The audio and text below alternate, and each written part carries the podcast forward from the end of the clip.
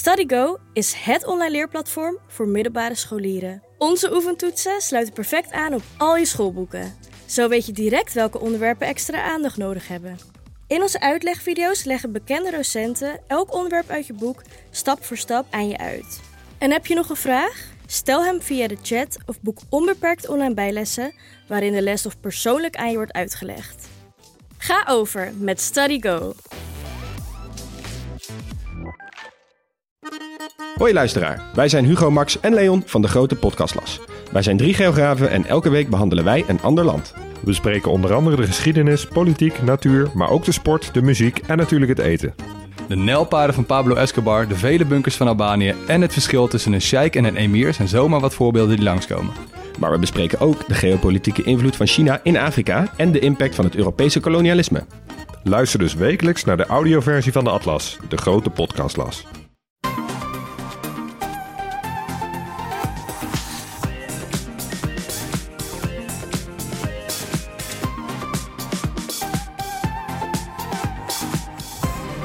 Welkom bij de Bright Podcast van woensdag 28 juni over de trending topics in tech. Tony ben ik, zoals altijd, hier, Erwin en Floris. Hey. Yo. Nou, zitten we weer. Vandaag gaan we het hebben over het verleden, het heden en de toekomst van de batterij.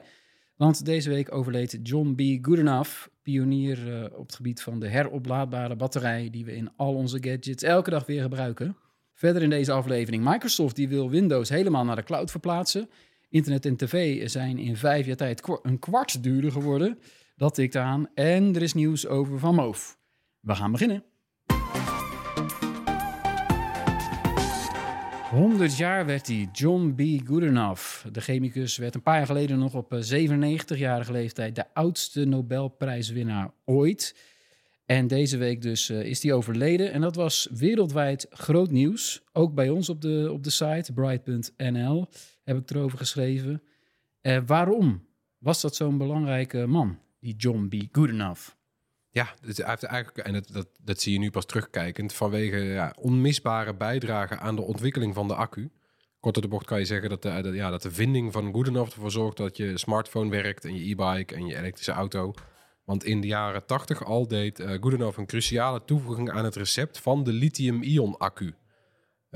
En door die toevoeging kon die accu veel meer energie bevatten dan accu's die tot op dat moment populair waren. Hij verving eigenlijk het titaanoxide element in de batterij door kobaltoxide, waardoor 2 tot 3 keer zoveel energie in zo'n batterij kon worden opgeslagen. En ineens was die oplaadbare accu interessant voor veel meer apparaten, omdat die dus veel meer energie kon opslaan.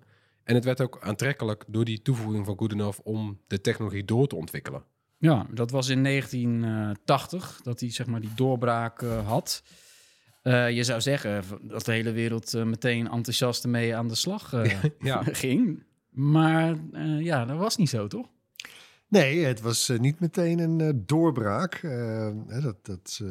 Zo gaat het dan toch wel vaker achteraf bij van dat soort succesverhalen. Maar destijds kon men nog niet voorzien wat de invloed van zijn vinding zou zijn. Nee. Hij zelf trouwens wel, grappig genoeg. Want tijdens een demonstratie van zijn batterij in de jaren 80 op de Universiteit van Texas, toen voorspelde Goodenough al dat die batterij in de toekomst ook wel eens gebruikt zou kunnen worden in auto's bijvoorbeeld, in plaats van de verbrandingsmotor. En hij kreeg uiteindelijk natuurlijk gelijk. Maar dat is vooral ook omdat andere pioniers er dus ook mee verder gingen. In 1986 kwam er een doorbraak toen de Japanse wetenschapper Akira Yoshino het pure lithium in de batterij verving voor lithium-ionen. Daardoor werden ze stabieler en veiliger in het gebruik dus. En daarmee ook commerciëler interessant. Ja, en dat was een Japanner. Belangrijk, want een Japans bedrijf die... Sony was de kippen bij toen. Hè. En dat was destijds echt nog veel groter en belangrijker bedrijf in de techwereld dan nu. Sony in die tijd was big tech toen. Ja, precies. Want die gingen met die batterijen in de weer. Ze pasten ze toe in draagbare apparatuur. Want die gebruikten wegwerpbatterijen. Ja. Er was geen andere oplossing op dat moment. Nee, precies. In je Walkman. Daar gingen gewoon batterijtjes in. Ja. AA denk ik dan gewoon nog. Ja. Daar liep ik elke dag mee. Die John B. Goodenough, je zou zeggen dat hij trouwens ongelooflijk steenrijk moet zijn geworden ervan. Nee, dat valt er wel weer mee. Nee, hij was echt gewoon een wetenschapper. Tot op het laatst verbonden aan de universiteit en ook actief als onderzoeker. En ook dus al heel lang actief, want in de jaren 50 en 60 werkte hij al voor de Lincoln Lab van MIT. MIT staat natuurlijk aan de basis van heel veel bekende technologie die wij gebruiken. En, Massachusetts Institute for Technology. Ja. So, yeah. En hij was onderdeel van het team dat onderzoek deed naar RAM-geheugen. Random Access Memory. Ja, ook cruciaal onderdeel van heel veel apparaten natuurlijk. Weet je, dat je gewoon even dat app, applicaties gewoon op het sneller stukje van de schijf of een snellere schijf even wat dingen kunnen wegzetten om meer snel bij te kunnen. Ja, zonder die vinding zou het ook allemaal niet werken. En op basis van dat onderzoek heeft hij weer verder onderzoek gedaan wat weer de basis vormt voor fundamenten in supergeleiding. Dat is ook een hele boeiende tak van de wetenschap waarbij je bijvoorbeeld magneten kan laten zweven. Ken je wel toch? Dat je zo'n... Ja. En dat heet dan, verwarrend genoeg is dat hoge temperatuur supergeleiding, maar dat is een hoge temperatuur relatief aan het absolute nulpunt. Want het zijn nog steeds dingen die bevroren zijn. Wat? Dat hij daar ook allemaal nog mee bezig was. Maar hij is ook 100 jaar geworden. Hè, hij bleef doorgaan. Hij bleef doorgaan. Hij heeft op het laatst ook nog onderzoek gedaan naar kwantummechanica. Dat is te ingewikkeld om nu uit te leggen. Dat snappen wij zelf eigenlijk ook niet. Nee, daar komen we mooi mee weg, om dat zo te zeggen. Ja. Dat is, en hij deed zelf nog onderzoek naar de nieuwe generatie batterijen. In 2020 werd na zijn onderzoek ook nog de glazen batterij gepatenteerd. En dat is dan weer een vorm van solid-state battery, een mogelijke opvolger van lithium-ion. Dus hij probeerde zijn eigen vinding uiteindelijk toch weer overbodig te maken. Ja, want om nog even stil te staan dan bij de huidige stand van de accuzaken. Lithium-ion, dat is gewoon nog steeds... de standaard, ruim 40 jaar later. Het zit er overal in. Ja, waarschijnlijk. Ja, je laptop, je tablet, telefoon, fiets, auto, ga maar door. Het loopt waarschijnlijk op een lithium-ion-accu. En het is ook een wereldwijde industrie. Dat gaan ongelooflijke hoeveelheden geld en middelen in om. Australië en Chili gelden bijvoorbeeld als grootste producent van lithium. Die halen vele duizenden tonnen van dat materiaal uit de aarde. Maar bijvoorbeeld kobalt is ook belangrijk en dat komt dan weer uit Congo. En lang niet altijd op een hele nette manier voor mens en planeet. Nee, dat is helaas, dat klopt. Bloedbatterijen, eigenlijk. Ja. Eigenlijk wel, ja. Ja, nou, die vinding dan al decennia oud. Maar dat wil niet zeggen dat die lithium-ion-accu's niet de laatste jaren nog wel steeds weer iets beter worden, toch? Nee, klopt. Ze hebben de schijn tegen, maar... maar dat denk je inderdaad soms. Van, mijn telefoon is het nog binnen 2 dagen leeg. Ja. Nee, maar dat is wel degelijk het geval, hoor. Ze hebben echt tot 2 tot 3 keer meer energie per kilogram inmiddels. Dus dat is best knap. En ze zijn veel goedkoper geworden. Echt een factor 4 tot 5 keer goedkoper. En dan zijn de chips efficiënter geworden. En de controllers van batterijen beter. En weet je dat je vroeger heel voorzichtig moest zijn met het overladen van batterijen? Dat je ze niet te lang erin moest laten liggen. Ja, de gewone batterijtjes, zeg maar. Ja, dat probleem dat bestaat ook niet meer. Nee, precies. Dus ze zijn ook veel slimmer. Het energiebeheer en dergelijke. Dus er is ontzettend veel verbeterd de afgelopen jaren. Natuurlijk zit er ook heel veel innovatie op het gebied van accu's voor auto's. Dat had hij dan zelf toch wel goed gezien, die John B. Goodenough. Ja. Dat ging gebeuren, dat is helemaal niet... Dat was een hele rare gedachte, denk ik, halverwege jaren 80. Je had toen wel inderdaad ook pioniers die in elektrische auto's reden... maar het sloeg eigenlijk nog nergens op. Dat was echt nog... het heeft eigenlijk geduurd tot Tesla. Tesla heeft die doorbraak toch een beetje geforceerd, denk ik. Met die eerste Roadster en zo... Je hebt toch echt wel met een meerjarenplan het er doorheen gekregen... dat we eindelijk op batterij gingen rijden. Ja, nou willen we natuurlijk allemaal goedkopere stekkerauto's. Een manier om ze goedkoper te maken is die accu... want dat is gewoon een van de duurste onderdelen. Ja. Er wordt door de eerste fabrikanten nu ook al wel een goedkopere soort in auto's ingezet. De LFP-accu's. Dus dat is een kathode gemaakt van lithium-ijzerfosfaat. Wat is dat? Lijst voor de, nee, dat is de LPF was dat, Erwin. Oh ja. Dit is LFP. We hadden het er vanmiddag ook over. Nee, het is LFP, niet LPF. Lithium-ijzerfosfaat. Dat soort accu's gebruiken geen nikkel en geen kobalt. Dus die hoeven niet uit die vervelende mijnen in Congo dat te halen. Het voornaamste bestanddeel is ijzer. Nou, dat hebben we heel veel. Dus het voordeel daarvan is dat die LFP-accu's veel goedkoper zijn te maken. Daarom zitten ze ook al in de goedkope instapmodellen van de stekkerauto's. Daar staat natuurlijk wel tegenover dat je minder bereik hebt met dat soort accu's. Ja, 200 à 300 kilometer. Ja. Nou ja.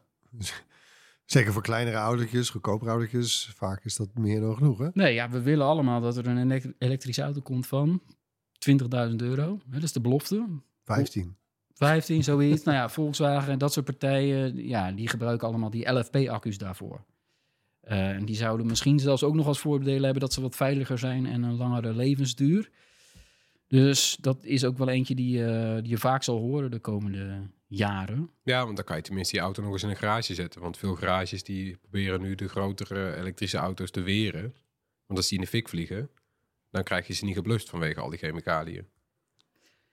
Nou ja, dat probleem is er zelfs met e-bikes. Er zijn in New York al een aantal hele grote branden ontstaan doordat er e-bikes in de fik zijn gevlogen bij het opladen. Daarover gesproken, de gedoodverfde opvolger van de Li-ion-accu, die zou dan een stuk veiliger moeten zijn. Dat is die solid-state-accu, waar Goodenough ook eigenlijk heel veel jaren volop mee bezig is. Ja, die glazen batterij van hem. Maar ja, wat is die solid-state, vaste stof-accu? Ja, lithium-ion is dus een brandbare, vloeibare stof. Het is heel gek eigenlijk. Als je een batterij, dat moet je ook vooral niet doen, maar als je hem openknipt, bij wijze van spreken, want dan vliegt hij bijvoorbeeld meteen in de fik. Maar als je hem openknipt, dan zit er vloeistof in. Dat willen we dus eigenlijk niet. Het is een kwetsbare plek. Kwetsbaar ontwerp eigenlijk. Solid-state accu die heeft een vaste elektrode en een vast elektrolyt. En dat kan dus op basis van glas, zoals... Was goed enough. Het blijft een raar idee, glas, hè? Maar ja, maar ook keramiek, polymeer, lithiumsulfide. En ja, wat is de beste combinatie? Daar zijn ze eigenlijk nog niet uit, want het is al heel veel jaren wel duidelijk dat we hierheen gaan. Verschillende bedrijven hebben hier miljarden al ingestoken om dit, levensvatbaar te maken. Al die technische universiteiten ook. En met mensen die doen 10 jaar onderzoek hebben en die zeggen alsnog, ik weet het niet hoor. Nee, en in laboratoria werkt het allemaal, maar we willen natuurlijk dit op net zo'n grote schaal als lithium-ion kunnen produceren. Bijvoorbeeld Dyson zit er ook heel groot in, weten we. Die waren ook met een eigen auto bezig, hebben ze geschrapt. Maar die accu's zitten er nog wel in. Daarvan wordt ook eigenlijk bij elke Dyson-presentatie verwacht van, nu gaan we het horen. Mm-hmm. Maar ja, dan is het toch weer alleen een föhn. Ja. Ook leuk, maar niet zo spannend. Het is niet spannend genoeg. Nee, ik heb zelf toevallig dan deze week nog geschreven over de e-bike fabrikant Stromer. Bekend van die speed pedelecs. Dat zijn natuurlijk krachtige accu's moeten daarin. En die moet je ook snel kunnen opladen. Die beloven om een solid-state accu geschikt voor de volgende generatie e-bikes te ontwikkelen. Die hebben daar een prototype van laten zien. En zoals altijd is weer de belofte... ja, zo'n solid-state accu, hij komt eraan wanneer? Over een paar jaar. Ja. Maar de voordelen zijn dus groot, want niet alleen veiliger, dus minder snel in de fik vliegen, ook sneller opladen, veel sneller, in 10 minuten naar 80%. Nou, dat willen we wel natuurlijk. Dat klinkt als muziek in de oren. Dat is ook zo'n belofte, die meerdere van die start-ups, die doen dat. Hè? Dat is altijd mooi. Ja. Eens in een paar maanden lees je, nu is er een auto-accu in 10 minuten op te laden. Let maar op, dat gaat weer gebeuren de komende tijd. Ja, aan de andere kant, Tony, bedoel, als je terugdenkt aan wanneer die Goodenough begon met zijn vinding en... Weet je, hoeveel jaren verder kwam jij in aanraking eigenlijk met lithium-ion batterijen? Ja, daar zat ook even wat tussen, toch? Ja, we hebben haast, ja. En het hoeft niet per se, inderdaad. Want het komt eraan, dat solid state. Het prettige is ook dat die bijvoorbeeld minder gevoelig is voor temperatuurwisselingen. Dat zie je nu ook. De lithium-ion batterijen in auto's, die hebben toch het liefst dat het gewoon niet vriest. Dat het niet bloeiheet is. Maar een beetje gemiddelde temperaturen. Nou, we weten dat het weer juist extremer wordt. Ja. dan zou het fijn zijn als die batterijen ook gewoon onder het vriespunt werken en boven de 30 graden en zo. Ja, dat je niet... Met name opladen als het echt koud is. Dat zei Stromer ook over die toekomstige e-bike. Die kan je opladen als het min 20 is. Dat zal in Nederland niet zo snel gebeuren, maar je hebt ook genoeg mensen in Scandinavië met een e-bike. Hè? Dus dat is toch wel een markt voor. Daar zijn we dan ook af er zit ook helemaal geen lithium of iets meer in, hè? Want dat is natuurlijk ook een... Jawel, het zit er ook nog wel. Ja, nou ja, precies. En daar wordt ook wel weer gewerkt aan andere soorten accu's zonder lithium. Want die bronnen zijn natuurlijk wel een keer eindig, toch? Ja, voorlopig dus niet. Voorlopig valt dat nog mee. Alleen, dat is de vraag. Als mensen nu echt massaal en heel snel allemaal gaan overstappen op elektrisch rijden, dan zal het ineens toch wel schaars worden, voor het eerst, dat gebeurt. Want tot nu toe is dat gewoon nog in overvloed. Alleen als het wordt ook amper gerecycled. Daardoor wordt het ook niet gerecycled, nee. Want als er heel veel van is, als het goedkoop leefbaar is, ja, daar wordt nog heel weinig aan recycling gedaan. Dat schijnt ook complexer te zijn. Dus dat is ook wel een minpuntje. Dus maar de voordelen blijven er gewoon van dat lithium.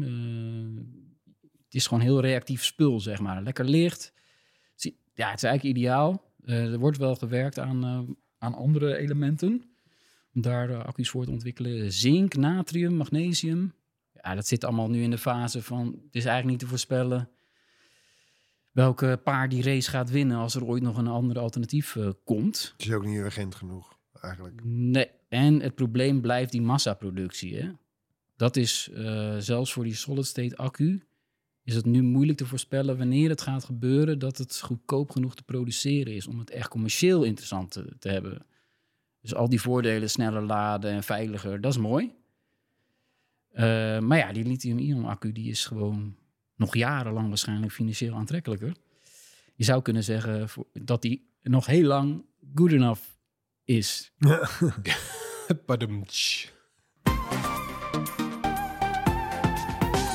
Het is weer tijd voor het hoorspel. Het geluid van de vorige aflevering.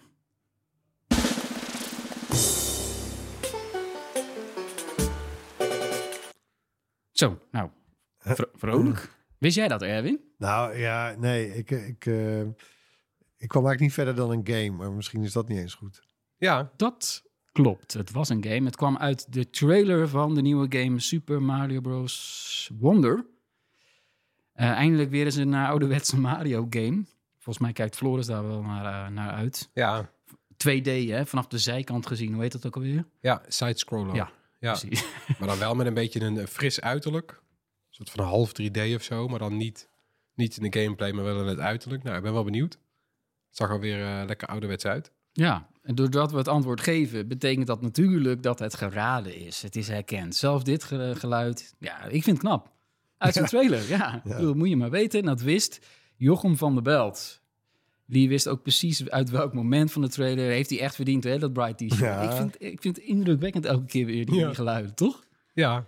Het is voor ons wel lastig, want wij moeten nu weer een nieuw geluid zoeken. En we hebben ook de neiging eigenlijk om het steeds moeilijker te maken. Maar... Dat denken we, maar dan is het binnen een week weer geraden. Ja, wij kunnen niet van tevoren weten wat nou moeilijk is eigenlijk. Nou ja, dat denken we, maar eigenlijk is er geen pijl op te trekken. Nee, maar ja, we hebben dus wel weer een nieuwe. Daar komt-ie. Ja, nou, omdat er nieuw geluid is, vooruit. We laten twee keer? Ja, nog maar een keer. Okay. Ja, als je weet wat het is, mail ons op podcast@bright.nl en dan maak je dus kans op dat prachtige, schitterende Bright T-shirt. Ja, dan is het weer tijd voor een rondje kort technieuws. Zaterdag, dan is het weer zover. Want die dag wordt je internet weer duurder. Oh, dat is een beetje een... domper. Dat is een domper, hè? Ja, dat klopt. De prijzen gaan weer omhoog bij KPN en Ziggo. Net als de voorgaande jaren. In 5 jaar tijd zijn de tarieven voor internet en tv in Nederland... gemiddeld met 24% gestegen. Zo. Ja, dus, ja, het is toch wel, als je dat zo terugkijkt... Ja... Bij sommige mensen dus nog meer, hè? Want dit is een gemiddelde, kun je nagaan. Ja. Het wordt allemaal steeds duurder. We betalen nu gemiddeld per maand €57 voor een abonnement met internet en tv. Dan heb je ook nog duurdere met bellen erbij en zo. Je hebt ook nog internet-only. Alles is duurder geworden. Daar staan wel regelmatige snelheidsverhogingen tegenover. Dat zul je misschien ook wel eens mee hebben gekregen. Dan krijg je zo'n mailtje van je provider van... nou, de snelheid gaat omhoog. Als je die krijgt, dan weet je bijna zeker dat het binnenkort ook duurder wordt. Ja, dat is meestal een voorbode, ja. Ja, dat is zo'n cadeau waar je eigenlijk niet op zit te wachten. Mm-hmm. De gemiddelde prijs per megabit, die is dan ook berekend. En die is in die 5 jaar tijd wat daadwerkelijk fors gestegen, namelijk met 64%. En glasvezel is eigenlijk het allervoordeligste. Als je kijkt naar de, het voordeligste als je kijkt naar de internetsnelheid, wat je daarvoor betaalt per megabit. Ja, dat is ook wel zo. Ik ben er laatst weer ingedoken, voor mij persoonlijk, omdat er eindelijk glasvezel is aangelegd bij mij in de straat. Ik ben heel blij. Ik dacht al, je reageert zo snel de laatste tijd. Ja. Nee, het is nog niet eens actief. Het moet nog aangesloten worden. Nee, het ligt wel. Je ziet dat dan helemaal gebeuren, weet je wel. Eerst de hele stoep open en dan nog een keer de stoep open. Want dan moet het naar je deur toe. En dan, nou ja, uiteindelijk... En nu moet het volgens mij nog aansluiten in de wijk. De oranje kabels ook, toch? Ja, van die oranje kabels, ja. Dat is altijd een goed teken. Oranje kabels. Ja.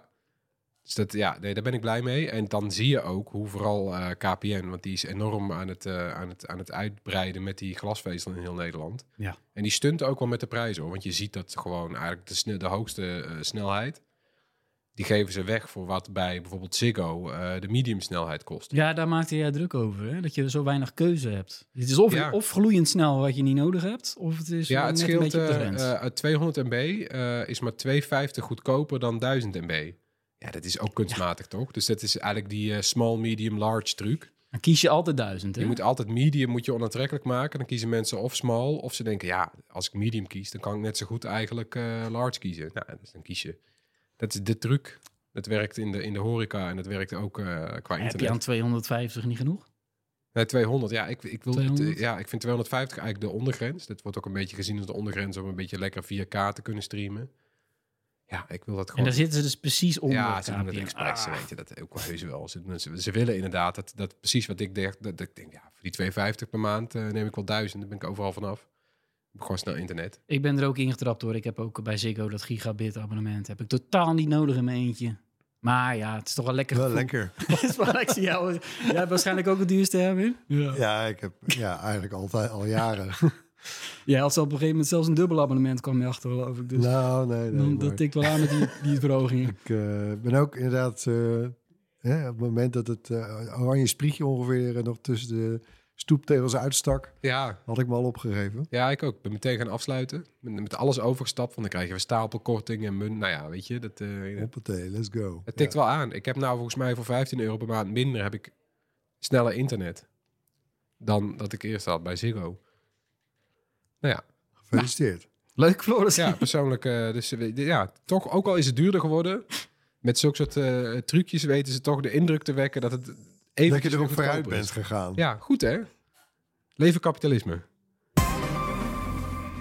Microsoft wil Windows helemaal vanuit de cloud gaan aanbieden aan consumenten. Dat staat in een intern document... dat wordt daar genoemd de volledige Windows systeem vanuit de cloud naar elk apparaat. Streamen dus. Voor bedrijven heeft Windows al langer de clouddienst Windows... of is er al langer de Windows 365. Dat blijft een beetje zo'n ding van... ja, dat heb je wel eens gehoord, maar als consument gebruik je dat niet. Maar dat zit al wel heel diep in Windows 11 ingebakken. Dus het zou zomaar kunnen dat Windows gewoon een soort clouddienst gaat worden. En dat kwam deze week dan via officiële uitgelekte documenten naar buiten. En lang niet iedereen... zat daar op te wachten. Daar was best wel wat kritiek op. Dat mensen zeiden van, ik wil dat gewoon lokaal draaien... en niet vanuit de cloud. Oh. Ja. Zo bedoelen ze het natuurlijk. Ja. Ja, dus dat je altijd een internetverbinding moet hebben met je laptopje. Dan is dat nou wel zo'n prettige gedachte. Ja. Aan de andere kant, wat heb jij nog aan een computer tegenwoordig... als die niet online is? Ja, nee, daar zit ook wat in. En we weten de prijs ook niet, hè? Dus we weten dat ze het van plan zijn, maar we weten niet precies op welke termijn. En het kan heel veilig zijn natuurlijk. Ik snap, dat op privacygebied denk je wel van, ja, maar wacht even. Eigenlijk ben ik nu aan het werken op een computer die bij Microsoft staat. De facto eigenlijk. Dus jij hebt het toetsenbord en het scherm, maar de computer zelf, die staat eigenlijk bij Microsoft. Dat is misschien even wennen. Van de andere kant sla je nu ook al alles op bij Google en Microsoft en Apple of waar dan ook. De data staat toch al in de cloud. Vind je het dan heel erg als het systeem zelf ook in de cloud? Precies. Ik denk dat voor heel veel bedrijven... Nou ja, het lijkt mij als het gewoon... als de performance er maar niet op achteruit gaat. Nee, precies. Nou ja, met dat snelle internet hoeft dat eigenlijk geen punt meer te zijn. En ik kan me best voorstellen dat als jij IT-beheerder bent... heb jij dus die gigabit voor... Nee, maar als je IT-beheerder bent, dan is het een leuk idee, weet je wel. Nou moet je steeds je hele bedrijf dwingen van... ja, je moet nu updaten, je moet dit, je moet dat, nu niet. Want... Nee, tuurlijk. Maar dit is echt dit plan was daadwerkelijk op consumenten gericht. Ja. En dat zou natuurlijk voor consumenten heel interessant kunnen zijn... als het ervoor zorgt dat... bijvoorbeeld je minder krachtig computer nodig hebt... die dus veel goedkoper kan zijn. En dan kom je dus een beetje in het verlengde van de Chromebooks van Google. En dat stond ook in dat uitgelekte document. Microsoft ziet dit als een soort van manier... om de dreiging van de Chromebook tegen te gaan. Snap ik wel. Want het is inderdaad zo dat Windows nog altijd veelzijdiger is. Maar Chromebooks zijn veel goedkoper... om bijvoorbeeld aan je kinderen mee naar school te geven. Maar als jij straks gewoon... of stel, scholen kunnen gewoon voor de komende 10 jaar laptopjes kopen. Hele domme laptopjes met alleen een internetverbinding. En dan heb je altijd de nieuwste, snelle Windows-versie. Best wel aantrekkelijk. Ja, ik moet ook wel meteen in dit verband denken aan toen Adobe zeg maar overstapte. Van die gigantische pakketten met... weet je ook nog de CD-ROMs way back. En dan uiteindelijk... Man, die zat echt een hele dag te installeren ongeveer. Maar... Ja. De hele stap naar de cloud. Jezus, ik vind het toch wel zo'n agressief bedrijf, jongen. Hoe ze dat doen, ze dat doen met de Creative Cloud. En godsamme, wij zitten weer volop in abonnementen afsluiten bij Adobe nu. Dus komt u even naar buiten bij Adobe. Ja, maar en ook je komt er ook niet van. Je komt er niet uit. Nee, ze hebben alle concurrentie uit de markt gedrukt natuurlijk ook. Ik had een grappig zijdeurtje gevonden trouwens, maar... Ik zat in een of ander abonnement met de complete Creative Cloud. Alle apps. Duur, hè? Ja, best duur. En ik had dus, gebruik eigenlijk helemaal niet eens allemaal. En toen wilde ik opzeggen en dan kreeg je een soort boete. Weet je wel? Zo van, want dan moest je zeg maar de rest van je contract uitdienen. Ik wist niet eens dat het contract zat, maar goed, oké. Maar dat wil ik natuurlijk niet. En toen had ik ontdekt dat als je vervolgens je lidmaatschap wijzigt... In dit geval naar een goedkopere, want dat was de duurste natuurlijk. En toen kon ik opeens na een paar dagen wel gewoon annuleren. En kreeg ik zelfs die eerste maand die ik dan zogenaamd had betaald ook nog terug. Oh, heel apart. Ja, was wel blij. Je bent er niet ingetrapt in die dark patterns. Die Adobe daar probeert in te zetten om jou het meer te laten betalen. Ja, maar Adobe hoeft het niet eens te doen, want die kopen natuurlijk... Ze hebben nou ook weer dat loopt nu dat ze Figma overnemen. Eigenlijk de grootste concurrent... in een soort van ontwerpsoftware voor hun diensten. Ja. Ja, die nemen ze gewoon over. En voor de rest staat er net niet bij, wat wou je doen? Dat is dan, zij kunnen gewoon vragen wat ze willen... en daarbij zetten van, wat wou je doen? Iets anders nemen? Er is niks anders. Alles is van ons. Maar als Pixelmeter, toch? Heb je nog? Pixelmeter, ben ik groot fan van. Als straks bijvoorbeeld je vergeet je abonnement te betalen... op die cloud Windows, dan heb je niks aan je computer. Ja. Dat is het toekomstbeeld. Doet hij gewoon niks. Nee, het is jouw computer niet meer dan. Dat niet, nee. Nou, de computer nog wel. Wel. Maar waarom zou je die computer dan nog kopen? Waarom kun je die niet ook gewoon leasen bij Microsoft? Ja, geef ze nog meer ideeën. Over die e-bikes van VanMoof is het de laatste jaren echt veel te doen geweest. Hebben wij het ook vaak over gehad. En dan vooral vanwege die vele technische mankementen van de fietsen. Een van de problemen daarbij is het ook dat je niet zomaar naar elke fietsenmaker kan. Maar alleen bij van die gecertificeerde servicepartners. En dat komt omdat VanMoof heel veel eigen onderdelen maakt. Die situatie die moet nu echt gaan verbeteren. Om meerdere redenen, al was het maar vanwege al die negatieve publiciteit over die klachten. Maar er is goed nieuws. Deze week start VanMoof een samenwerking met Kwik-Fit. Zodat je daar met een kapotte e-bike terecht kunt. Nog niet overal, maar wel in de eerste steden, Amsterdam, Den Haag, Utrecht. Er is een begin gemaakt, dus goed nieuws voor VanMoof-rijders. Ik weet het niet. Zag je die reacties op Facebook, op ons bericht op Facebook? Vat het is samen. Nou ja, dat was al... Het is natuurlijk al een beetje van de strekking van... Kijk, die Kwik-Fit locaties, die zitten op plekken waar je... Nou, die zijn echt... Het zit op autolocaties. Ja. Dus daar kom je komt er al eigenlijk helemaal niet makkelijk met een fiets. Maar je kan zeggen, een e-bike, oké, maar die is waarschijnlijk kapot. Of je moet hem achterlaten en hoe kom je dan weer weg? En, er rijdt ook geen bus waarschijnlijk. Dat vind ik eigenlijk wel een goed punt. En ook allemaal van die grappen zo van, dan krijg je... En dan rij je dus met een vermogen weg met een uitlaatpeenst op zo. Natuurlijk allemaal... Ja. Flauw, maar leuk. Ja. Flauw, maar vermakelijk. Volg ons op Facebook voor dit soort humor. Dat is wel leuk. En ik wil niet te veel spoilen. Want volgende week gaan we het er uitgebreid over hebben. En dan gaan we... Dan hebben we geen genade. Maar dit voelt een beetje als een druppel op een gloeiende plaat. Ja, want ze hebben niet eens zo heel veel locaties. Volgens mij beloven ze nu dat ze eind dit jaar 80 servicepunten willen hebben in Nederland. Nou, dat is toch wel redelijk? Niet Kwik-Fit, maar VanMoof als geheel. Ja. Dus VanMoof als geheel wil in heel Nederland 80 van die punten. Sommige zijn een Kwik-Fit, sommige zijn bijvoorbeeld fietsenmakers. Die zijn dan VanMoof certified. Ja. Want dat is dus de hele kern van het probleem. Is dat VanMoof gebruikt geen standaard onderdelen. Ja, ik denk dat punt, want dat is de hele eierreet. Ja. Ik denk dat dat gewoon niet langer houdbaar is. Nee. Sorry. Dan zeg je eigenlijk, ze moeten die fiets anders ontwerpen. Ja, precies. Ja, want dat lezen we steeds ook. We krijgen bijvoorbeeld ook Facebook-commentaar van fietsenmakers zelfs natuurlijk op video's van David vooral. En die zeggen dan bij de fietsen van David die uit veel standaard onderdelen bestaan. Zeggen ze, ja, alsjeblieft, neem deze fiets. Want die kan ik voor jou repareren. Ja. Daar hoef ik niks voor te bestellen. Daar hoef ik geen certificaat voor te hebben. Ik hoef geen nieuw gereedschap. Want dat moet je allemaal wel hebben voor VanMoof. Dit is gewoon een Shimano remmetje en een... weet ik veel, een Violo-naafje en zo. Ja, die schroef ik eruit, die zet ik erin en heb je morgen je fiets weer terug. Ja, dat is wat je ook gewoon verwacht. Want fietsen gaan nou helemaal kapot. Of ze hadden het gewoon beter moeten doen. Weet je, dat er gewoon minder uitval was, minder gezeik. Tuurlijk, minder, ze hebben inderdaad... Want je koopt, als je een VanMoof koopt, je bent eigenlijk gewoon beta-tester. Ja, het is inderdaad... Komt een beetje op neer. En dat is oké bij een Google-dienst, maar niet op een fiets. Nee, die moet het gewoon doen. Die moet het gewoon 99% van de tijd moet hij het doen. We best, en dat is vooral met die S3 en X3 modellen veel te veel gedoe. Dus laten we hopen dat die S5 beter is. We gaan het er volgende week uitgebreid over hebben met David erbij. Meer over e-bikes, dat klopt.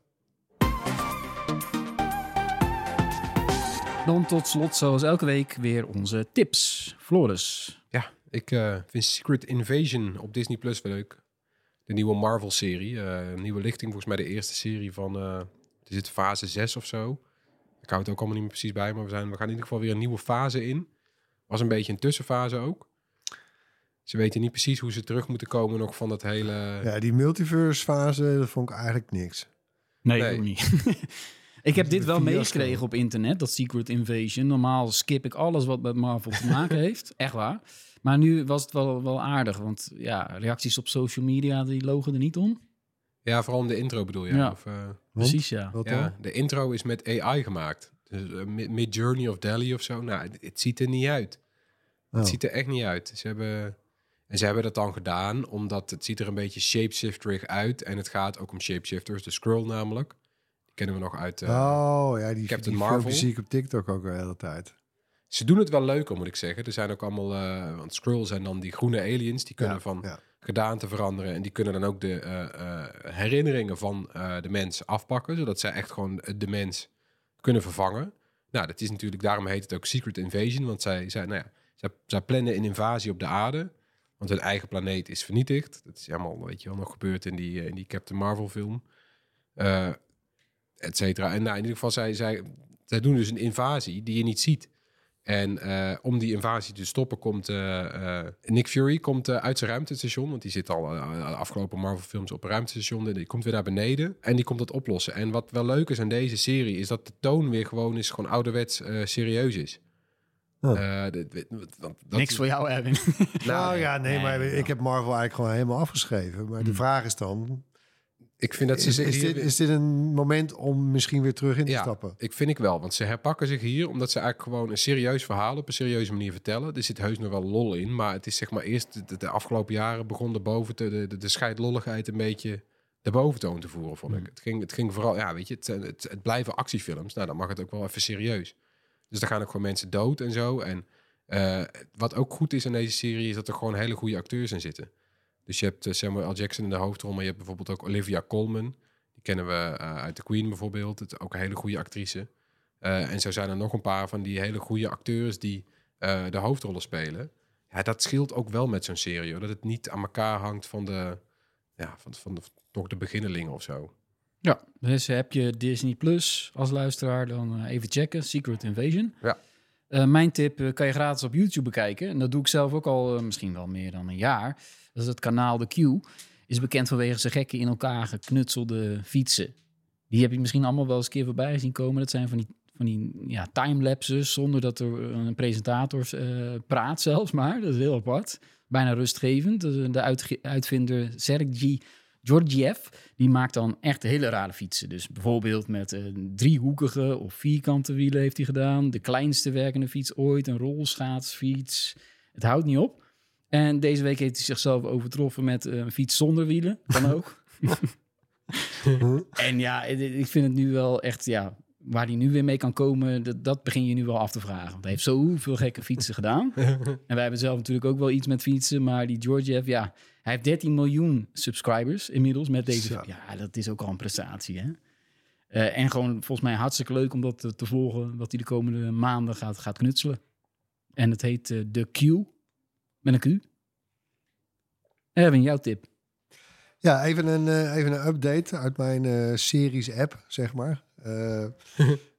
Ik ben trouwens Kamp van Koningsbrug weer aan het kijken. Wat is het nu? Seizoen 4? Of nou, het is een beetje een gekke telling. Het zal een paar special seizoenen. Maar ik vind hem weer leuk. De Idol. Ik kom er nog één laatste keer op terug. Tot wel, ja. Want ik ben nu bijna klaar. Derde keer. En het wordt eigenlijk wel toch wel heel ongemakkelijk, die serie. Dus wat zeg je? Niet ja, doen? Ik zou er... Nou... Nee, ja,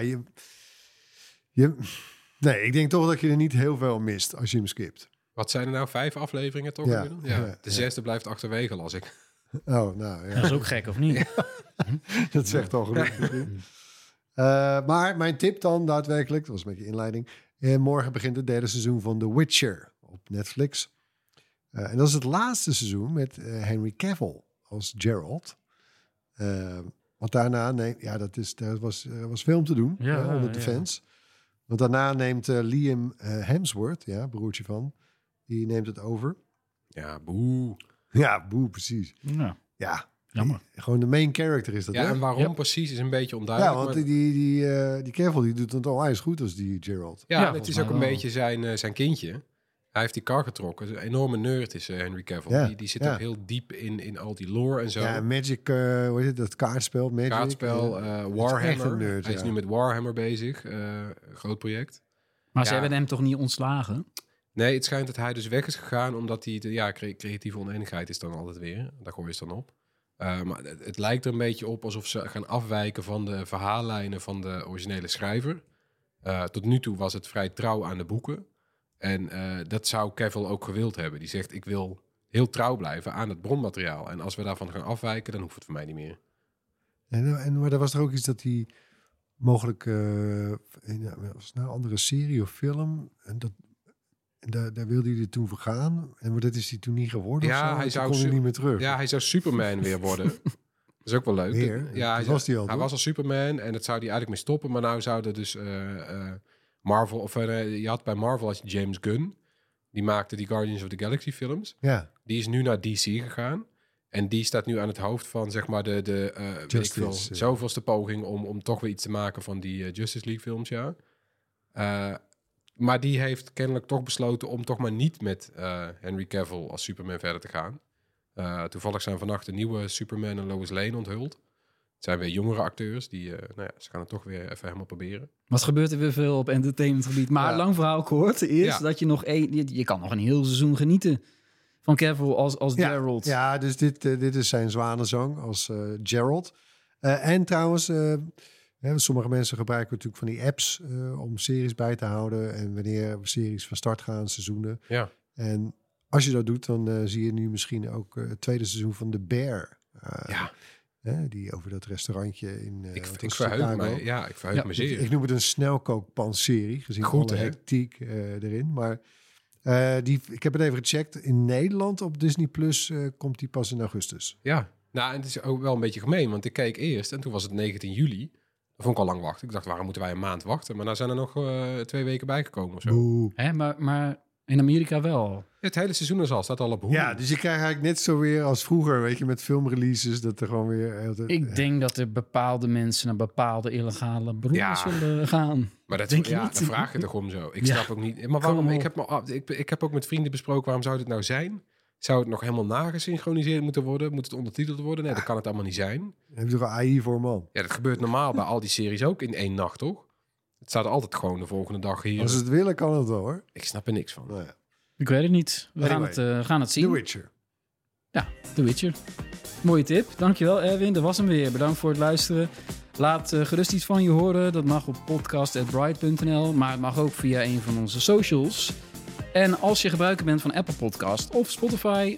vergeet dan niet een review van deze podcast achter te laten. Want daar help je ons mee. Bereiken we meer luisteraars. Kunnen we het blijven maken. Vinden we leuk. Iedereen blij. Fantastisch. Tot volgende week. Bye. Doei. Binnenkort een toets? StudyGo is het online leerplatform voor middelbare scholieren. Wist je dat onze oefentoetsen en uitlegvideo's aansluiten op alle schoolboeken? En heb je lesmiddel nog een vraag? Boek een online bijles of stel je vraag via de chat. Ga over met StudyGo.